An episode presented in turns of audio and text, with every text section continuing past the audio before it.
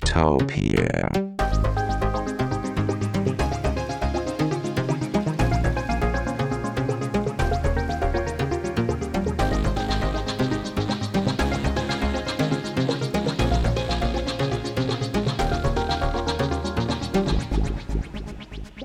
Techtopia er en podcast om mennesker og deres teknologi, udgivet af Ingeniørforeningen Ida i samarbejde med mediehuset Ingeniøren og China Experience, støttet af Innovation Center Danmark, Ida Forsikring og IOT Electronics of Tomorrow. Mit navn er Henrik Føns, og det er mig, der bestemmer i Techtopia. Techtopia.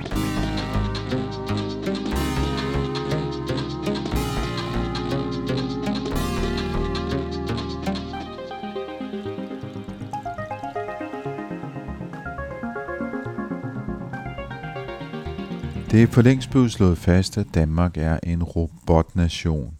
Vi producerer masser af robotter, og det meste af det foregår i Odense. Men der er også mennesker, som producerer robotter uden for Odense i andre danske byer.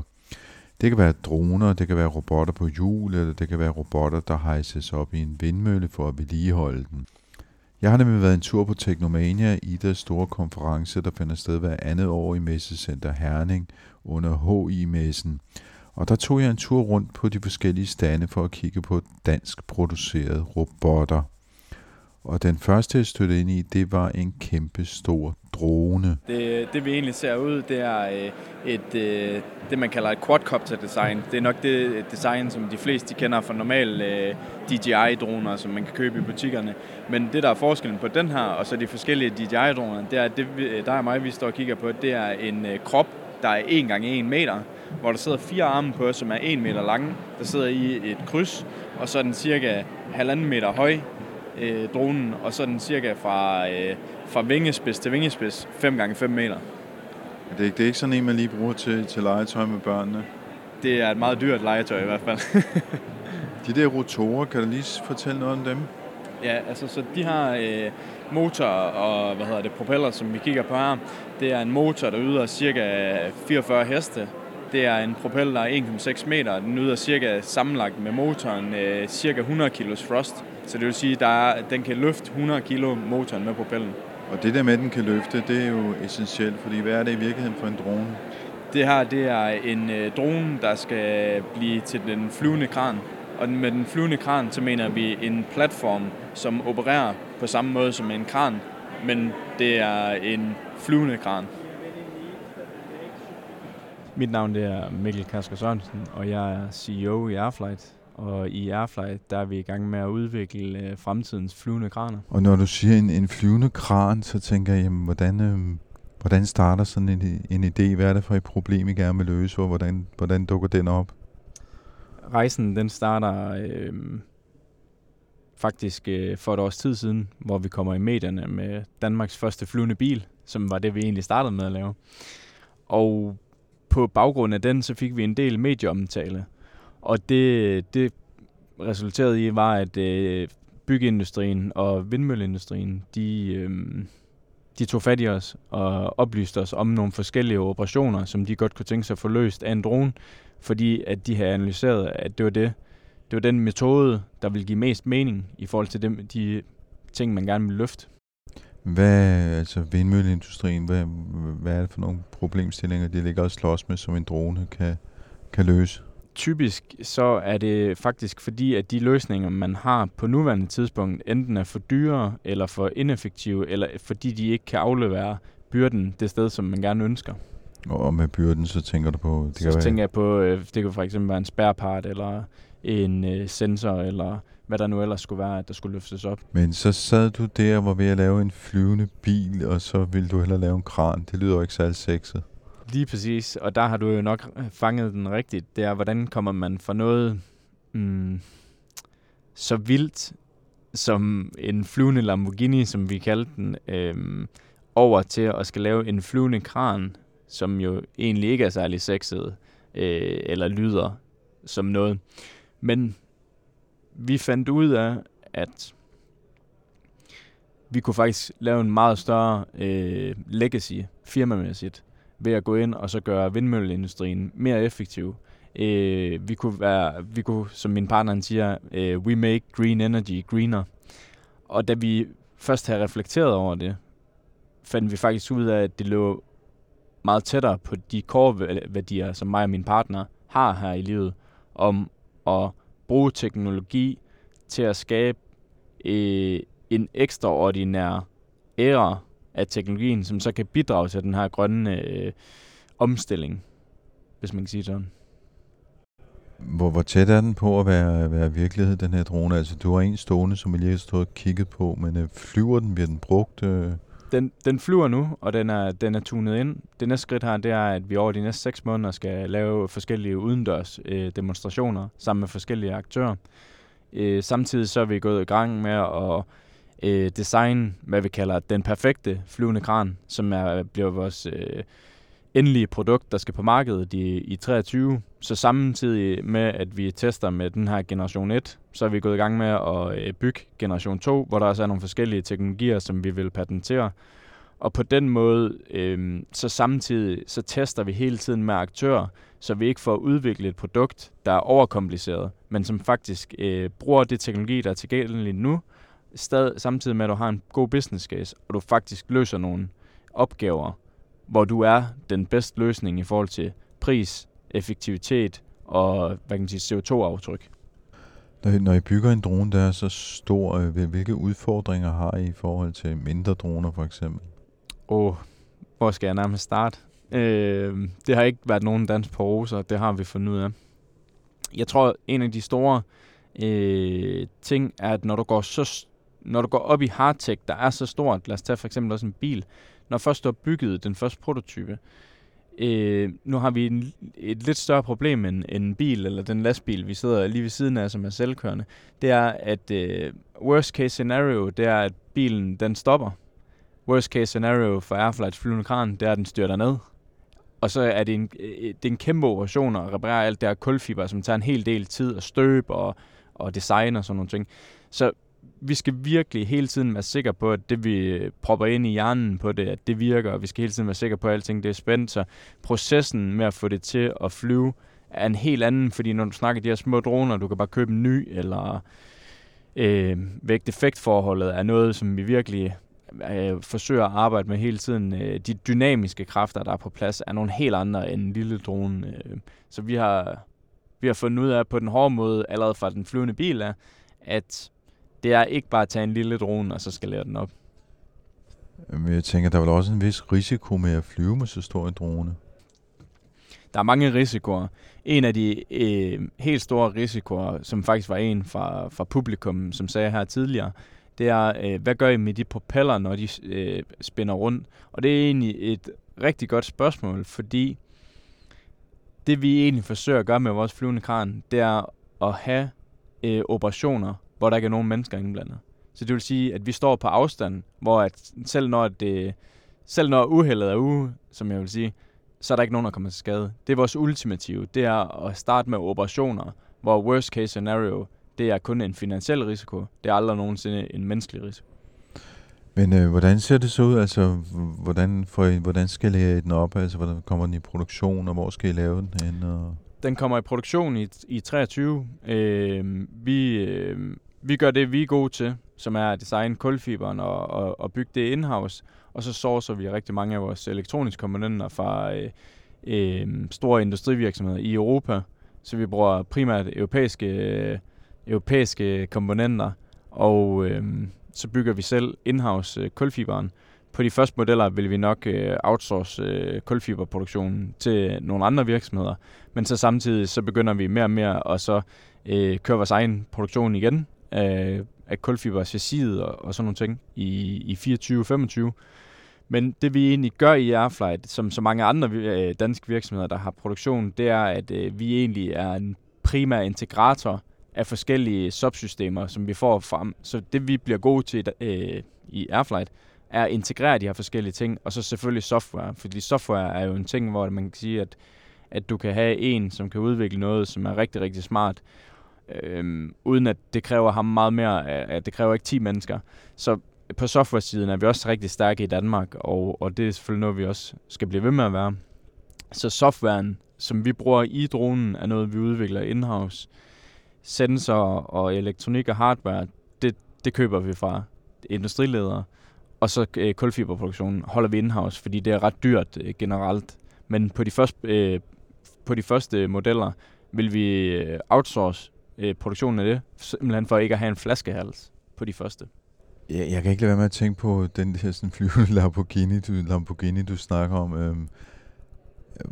Hvordan får man sådan en, hvordan rejser man sådan en idé? Altså, der var jo et foto af dig, hvor du faktisk sidder i noget, der ligner en færdig prototype. Den historie, den går tilbage til 2016, hvor jeg sidder i et fly på vej til London, og vi kører ud på landingsbanen, og jeg tager mit headset på, som jeg er på nu, og han hakker bremsen i på landingsbanen, og så begynder han ellers stille og roligt at køre turbinerne op i fart, og jeg kan mærke, at det ryster. Og så lige i det, at han slipper bremsen, så får jeg trykket på Born to be Wild. Og så skyder vi ned ad landingsbanen, og jeg tænker på godt nordjysk, hold da kæft. Hvis man kan give den her følelse til almindelige mennesker, så har du fat i noget stort. Men det var også bare en idé, og jeg fløj til London og kom til brylluppet og fløj tilbage igen og glemte lidt ideen. Men så skete der noget et par måneder efter. Jeg kunne ikke slippe ideen. Den brændte sig simpelthen fast på min nethinde, så jeg begyndte at skitsere. Jeg byggede papmodeller, og så endte jeg faktisk med at købe en drone, og så blev jeg fast besluttet på, at den skal have et sæde, og så skal jeg bygge en flyvende Lamborghini. Så det var sådan set sådan, at vi kom i gang med ideen. Det var, når jeg reflekterer tilbage, så tror jeg, at det er noget, der altid har boet i mig. Den der frihed om at kunne flyve og give noget ekstraordinært til helt almindelige mennesker. Det var nok essensen af det. Men du har hele tiden været iværksætter? Ja, jeg startede min iværksætterrejse, da jeg var 22 år gammel og gik på universitetet. Og så sad jeg på universitetet og lidt trippede, og så fik vi sommerferie. Og så startede jeg mit eget CVR-nummer og arbejdede som stålmontør, fordi siden jeg var 16 har jeg egentlig arbejdet som stålmontør for nogle forskellige virksomheder. Og så får jeg så lavet mit eget CVR-nummer og arbejder nærmest alle ugens dage og 12 timer om dagen. Og da der så er gået 2 måneder, og jeg sender min første faktura, så kigger jeg ned på beløbet og tænker, det her, det er jo en halv årsløn for en ingeniør. Og det var sådan nemt, det var bare fysisk arbejde. Så jeg valgte egentlig at tage orlov for universitetet, og gik så i gang med min iværksætterkarriere. Og før jeg fik set mig om, så var vi 20 mand. Efter nogle år selvfølgelig, stille og roligt skal jeg op, et par personer her, et par personer her.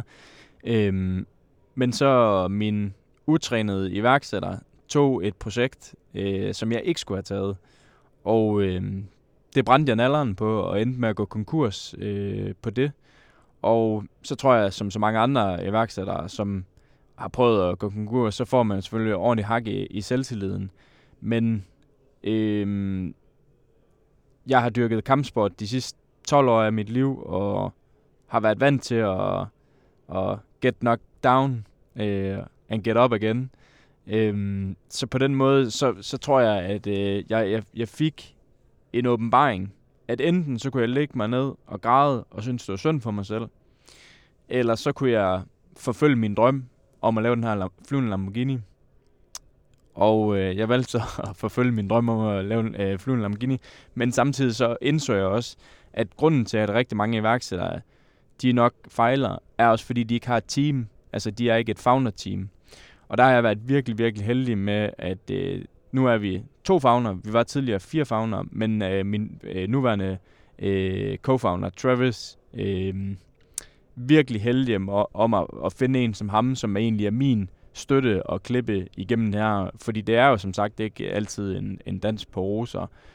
at være iværksætter, og det tror jeg, at nærmest alle iværksættere lytter med, at de er genkendende til, at det til tider er hårdt, og der har vi jo fundet ud af virkelig at læne os op af hinanden, at når den ene er presset, at den anden kan hjælpe til, og det har været en kæmpe hjælp for mig. Jeg kunne slet ikke have været kommet her til i dag, hvis det ikke havde været for ham, men samtidig har vi også efterhånden fået bygget et team op, som har gjort, at vi kom dertil, og det har ikke vi var aldrig nogensinde kommet herned og haft så fint et produkt, vi kunne udstille, hvis ikke det har været for det her fantastiske team, som vi har fået stablet på benen. Er I finansieret af risikovillig kapital eller investeringer? Eller? Det kan man sige, at vi har både modtaget noget softfunding fra Innovationsfonden og fra Nordlys Vækstpulje og fra noget, der hedder Nordlys Lånefond. Og så har vi også modtaget investering fra 2 private investorer. Og nu er vi i gang med at rejse vores næste runde, hvor vi rejser 25 millioner. Og I ligger i Nordjylland? Yes. I det konservative nord. Der må være masser af plads til at lege med sådan en drone. Lige præcis. Jamen held og lykke med det hele. Hvornår igen regner du med, at vi kan se sådan en flyve rundt omkring vindmøllerne? Jamen vi går allerede i gang nu med at lave de udendørs demonstrationer og hvad kan man sige... Vi forsøger nok på vores side at holde medierne opdateret med, når det er, vi laver de første flyvninger. Det er sikkert. Jamen held og lykke med det. Tusind tak.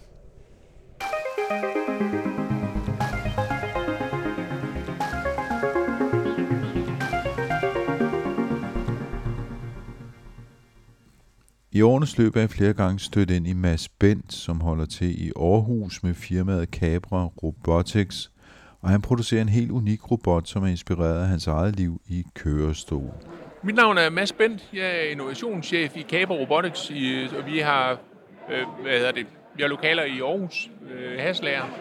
Vi laver en udendørs mobil robotplatform, der egentlig muliggør, at man kan lave mange forskellige robotløsninger rundt omkring. Nogle af de projekter, vi er i gang med, det er for eksempel at fjerne tykkegummi. Der har vi et samarbejde med Aarhus Kommune, der har initieret det her projekt.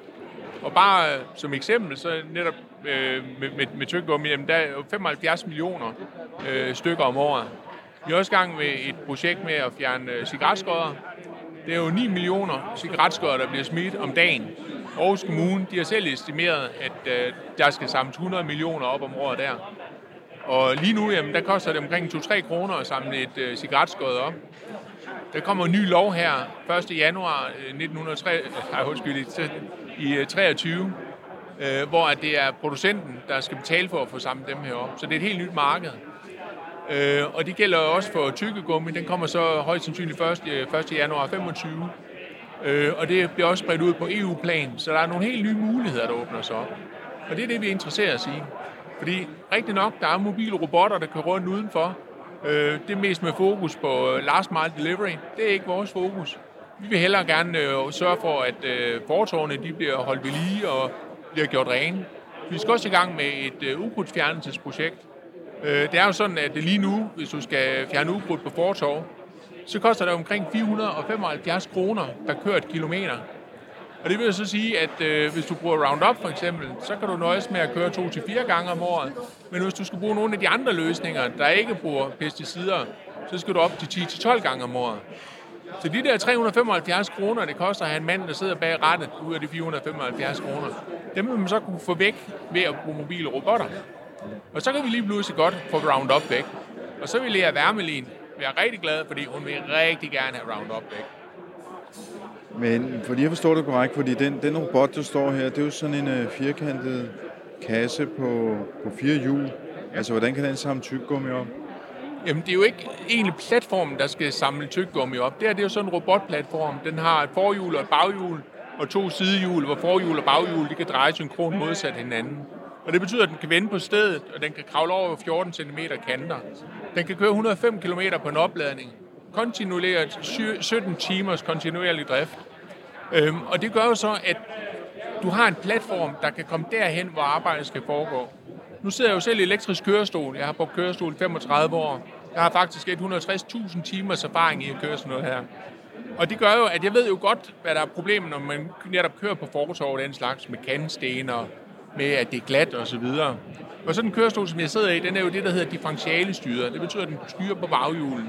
Men hvis der så er glat, eller en hundelort, eller en bananskrald, så vil det ene hjul skride, og så har jeg ikke styr på retningen mere.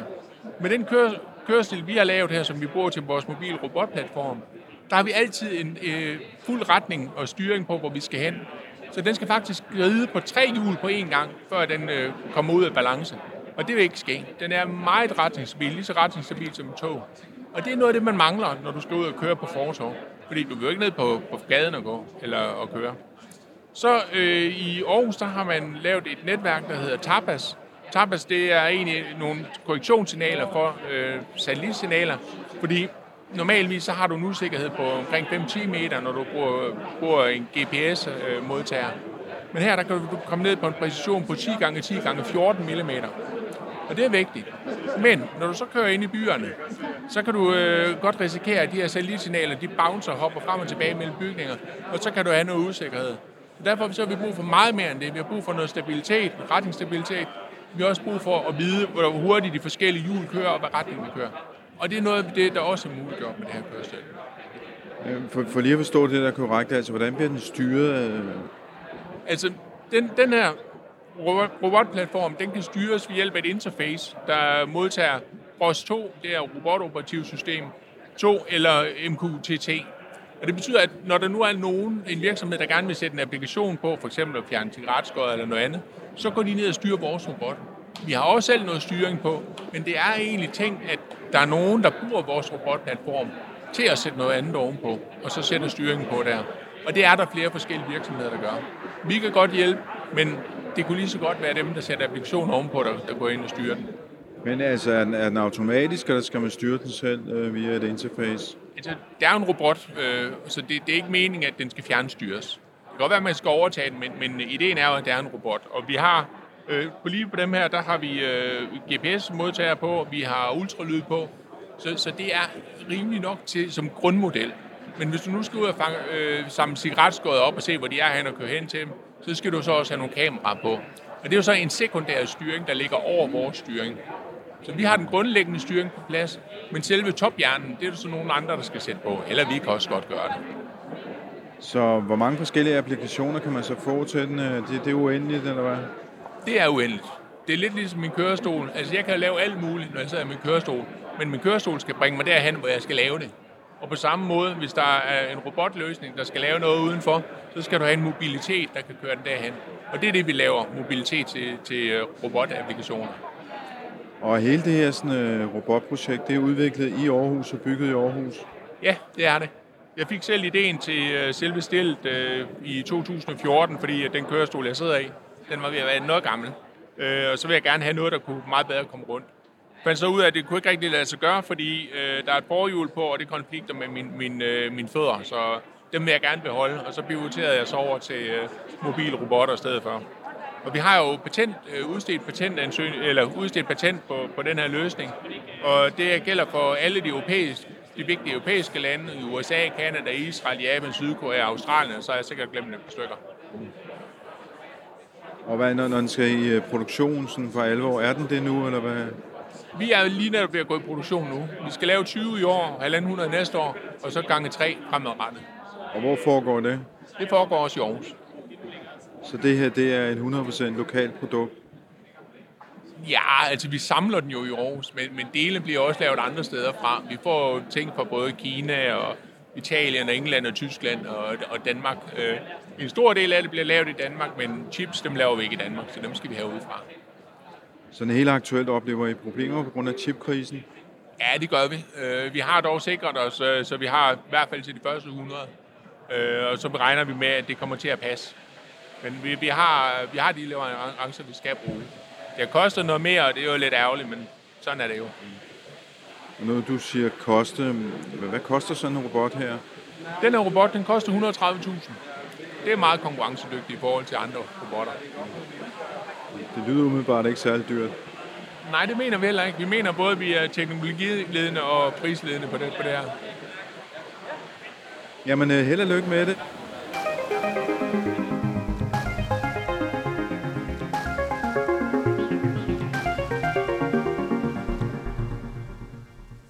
Flere gange i løbet af Teknomania, der kom jeg forbi en ret besynderlig robot, som hang på en vindmølle og var ligesom sat fast med en sugekop. Og så har den en robotarm, hvor den kan skifte hænderne på, ligesom man skifter aggregat på en støvsuger, eller efter man skal støvsuge gulvet, eller sin sofa, eller væggen, eller hvad det nu måtte være. Den her robot, den kommer fra et firma, der hedder Rope Robotics. Så vi har en lille sektion af en vinge til at stå her. Og robotten... Altså en vinge fra en vindmølle? Ja, fra en vindmølle, ja. Så det vi ser, at robotten gør her, det er, at den sidder på vingen, som den gør, med to reb, der går op til nacellen. Og så har den en sugeflade, der gør, at den kan sidde fast på selvbladet. Og så via fire hjul, og ved at ændre længderne på de reb her, så kan vi navigere rundt på bladet. Og udover chassiset, så har vi sådan en robotarm, som kan skifte mellem en række forskellige tools til at sande forkanten af den, f.eks. fjerne eroderet materiale. Så har vi et værktøj, der kan grænse det via en alkoholdispenser, og så børster det. Og så til sidst så har vi et tool, der kan applikere sådan en LEP, sådan leading edge protection, som er sådan en tokomponent elastisk materiale, der bliver lagt på forkanten, som beskytter mod regnslag i fremtiden. Så det handler om, at vindmøllevinger, de skal vedligeholdes? Ja, så det er rain erosion, hedder det. Det er, at forkanten den bliver ramt. Den kører lige under os et sted mellem 200 og 300 km i timen, 24/7. Og alle regndråber, havl og sådan noget, det slår lige så stille ned gennem forkanten. Det er primært det yderste stykke, de yderste 5 meter, de kører ved den højeste hastighed, så det der bliver slidt mest. Hvordan kommer den op på vindmøllen? Så processen er, at operatøren han kører op ind i tårnet, og så ind i cellen, der binder han enderne af to reb, og så kaster han dem ud over hoppen, og så har vi et af vingebladene, der er låst nedad. Rebene bliver bundet på robotten, og så har den to køjler, der selv kan tromle sig op, så den kan højse sig selv op. Og når så vi kipper vindmøllebladet ud, så får der kontakt mellem underfladen af robotten og bladet, og så suger den sig fast, og så kan den navigere rundt derfra. Så det er sådan en slags sugekop? Ja, det er egentlig en stor sugeflade, der er delt ind i forskellige zoner. Og robotarmen, der sidder på, den har I ikke selv produceret? Nej, det er en Universal Robots, deres UR10-version, som vi bruger til at... Og så har vi nogle toolchangers på enden, så den har mulighed for at skifte mellem de her forskellige tools. Ja, fordi det, der er fascinerende, fordi som jeg kan se det, så hænger den deroppe, og så skifter den simpelthen værktøj, fordi værktøjet sidder på jeres robot, og så kan den køre ind og skifte robotarmen. Ja, så alt chassis og værktøj, det er jo egentlig noget, vi selv har lavet, udviklet til det brug her. Og vi har 7 opbevaringspladser bag på den, hvor den kan have forskellige tools, og så kan den så, afhængig af hvad den skal lave, skifte mellem de her. Hvis den skal ud og lave en scanning af profilet, så bruger den en laserscanner, og så kan den hente det tool, den har brug for at lave reparationen. Du har så lavet software-delen. Ja. Så vi har udviklet alle de kommandoer, vi sender til armen, alle de actions, den skal udføre, det er egentlig noget, som vi har lavet. Vi får fra UR en arm, hvor vi kan sende kommandoer til og bede den om at gå et sted hen eller bevæge sig i en eller anden retning. Så sender vi egentlig bare nogle kommandoer til dem til at udføre de actions, vi skal ansætte at lave. Det kunne fx være det, at vi sliber overfladen eller cleaning. Det er en proces, vi har udviklet. Vi laver også en 3D-model af selve vingen. Så vi ud fra den model, der kan vi sige, hvor armen skal være så hen med det tool, den har på, for at udføre den revision, vi skal lave. Og hvordan sidder man så nede på jorden og styrer den? Ja, man kan egentlig sidde, hvor man vil. Vi kan også sidde hjemme fra kontoret af og sidde og styre den. Primært så vil vi have en robotoperatør ude, der sidder nede på jorden og så kommunikation til, men vi har haft situationer også, hvor vi har haft dem siddende i et sted og til at styre robotter på forskellige møller. Så det kan man også, man gør. Og den her robot, den er i produktion, og den bliver brugt ude i felten? Ja, jamen det gør den. Vi har 9 robotter indtil videre. Så, 9? Ja. Og vi har repareret møller alle de forskellige steder i verden. Canada, Sydafrika, Sverige. Ja. Så det er sådan lidt afhængig af sæsonen, hvor vi er henne. Det lyder som, at den på verdensplan er ret unik. Ja, vi har vi ikke set andre, der har samme tilgang til at være, i hvert fald ikke i action, derude og rent faktisk at levere en operationsservice. Så generelt er der mange iterationer af det. Vi er ikke åbne for at tage imod de erfaringer, vi nu får at ændre på toolsen, så på den måde, så modificerer vi på alting hver måned. Og det går også igen i den måde, vi har lavet designet af det. Det er rigtig mange 3D-printede dele, så når vi har mulighed for at skifte en del eller modificere et værktøj, og også vores operatører, de har en printer med ud i marken, så selvom de står i Canada, så kan vi lave nogle tests på vores faciliteter, og en designerændring af toolet, så kan de printe parterne, opgradere deres tool, og så fortsætte operationen med den nyeste version af hardwaren også. Hvad er fremtidsplanen? Altså, hvornår skal I producere flere end 9? Ja, det er jo et godt spørgsmål. Altså, vi er allerede i gang med at producere nye, kan man sige. Det er en dansk produktion, eller hvad? Ja, vi producerer det egentlig bare hjemme på kontoret, skulle jeg sige. Vi har et værksted, hvor vi ligesom samler de her robotter selv, og egentlig sætter dem ud i felt. Så ja, fremtiden er jo, at vi skal ud og reparere flere møller. Det er noget stærkere. Ja. Men allerede med det antal, vi har nu, så kan vi jo godt have flere teams. Altså et team, 2 mand og en robot kan jo stå og lave en operation. Så det gør også, at vi egentlig skal have en del teams kørende med de 9 robotter, vi har nu.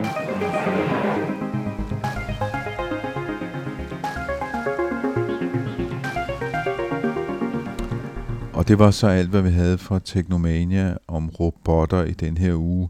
Vi vender tilbage på et senere tidspunkt med en svensk robotlastvogn, som også var med på konferencen.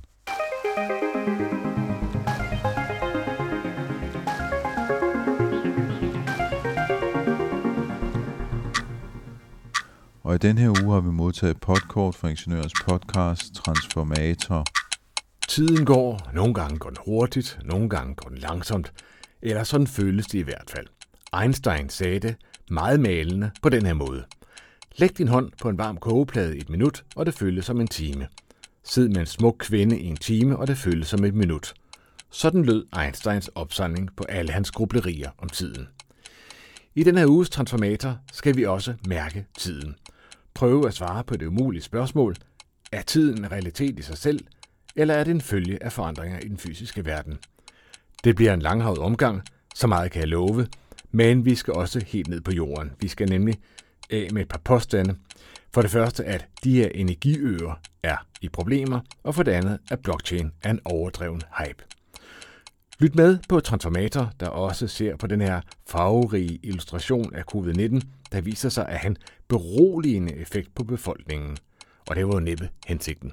Lyt med i Transformator. Du har lyttet til Techtopia, der denne gang var en tur rundt på konferencen Teknomania for at tjekke robotter af. Vi udkommer hver mandag. Du kan finde ældre podcasts på techtopia.dk. Du kan følge os på Twitter og Instagram på @techtopia.dk. Du kan skrive til mig på henrik@techtopia.dk, hvis du har gode forslag til ting, vi bør tage op i podcasten. Så kan du deltage i teknologidebatten i vores Facebook-gruppe. Den hedder Techtopia Backstage. Techtopia bliver produceret af mig. Jeg hedder Henrik Føns, og i redaktionen sidder Veronika Wollin. Og tilbage er der bare at sige på genhør i næste uge, og må dine robotter være med dig. Techtopia.